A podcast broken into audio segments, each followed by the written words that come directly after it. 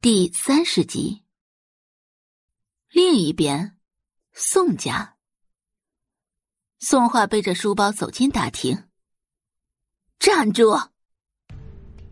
就在此时，空气中出现一道严厉的声音，气压也是低的不行，让人难以呼吸。宋画莫名觉得这个场景有些熟悉。如果他没有记错的话。这是他回到这个家以后第二次经历这样的事情了。这要是换成本就有些自卑的原主，还能在这站得稳吗？有事吗？宋画微微回眸，看向脸色难看的周磊。周磊皱眉道：“你去哪儿了？你知不知道你妹妹在校门口等了你很久？”宋宝仪拿宋画当姐姐。可宋画却从来没把宋宝仪当成妹妹。周磊越想越气，恨不得直接给宋画一巴掌。宋宝仪在一旁善解人意道：“哎呀妈，您别跟姐姐生气了，是我不好，我光顾着送玲玲回家，忘记姐姐还在学校了。姐姐等不及先走了，也是正常的。”说完，宋宝仪又看向宋画。姐姐，妈妈的脾气就是这样，她是关心你怎么这么晚还没回来，你别想太多。宋宝仪这番话看似是在给宋画解围，实则字字句句诛心不已，指责宋画不识好歹。说完了没？宋画低眸，就这么看着宋宝仪。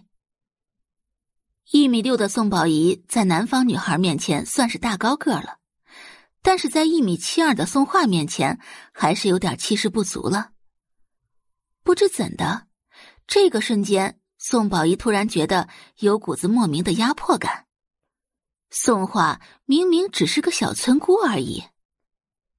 宋画红唇轻启，接着道：“第一，我不需要你等我；第二。”你们若是还想十天后的订婚宴顺顺利利的进行，就给我安分点。明明是非常低的语调，却给人一种无法抗拒的气势。他居之高位久了，这种气势是从骨子里散发出来的，旁人根本复制不来。周磊气得浑身都在发抖。宋画这个没有教养的小野种，简直每天都在挑战他的底线。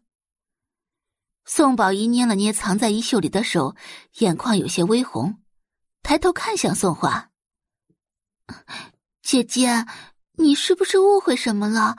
我和妈妈是真的关心你。”宋画懒得理会宋宝仪，直接转身往回旋楼梯上走去。宝仪，你跟他解释什么？看到宋宝仪都快掉眼泪了，周磊心疼的不行。握住宋宝仪的手，哼，那个小野种，他根本不知好歹的。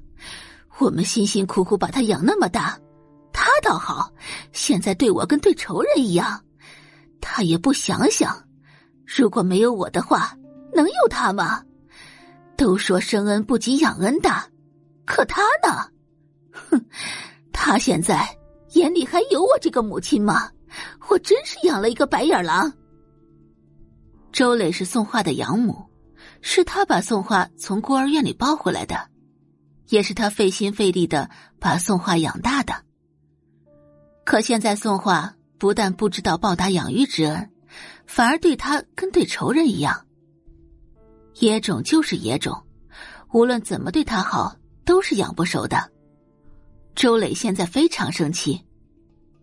宋宝仪叹了一口气：“哎呀，算了。”您别跟姐姐一般计较，而且这件事我也有错。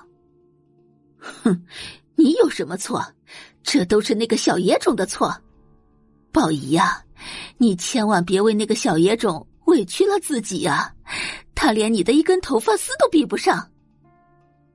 周磊看向宋宝仪说道：“周磊现在最大的欣慰就是生了宋宝仪这么个优秀的女儿。”如果他只有松花这个养女的话，那他这辈子也就没什么盼头了。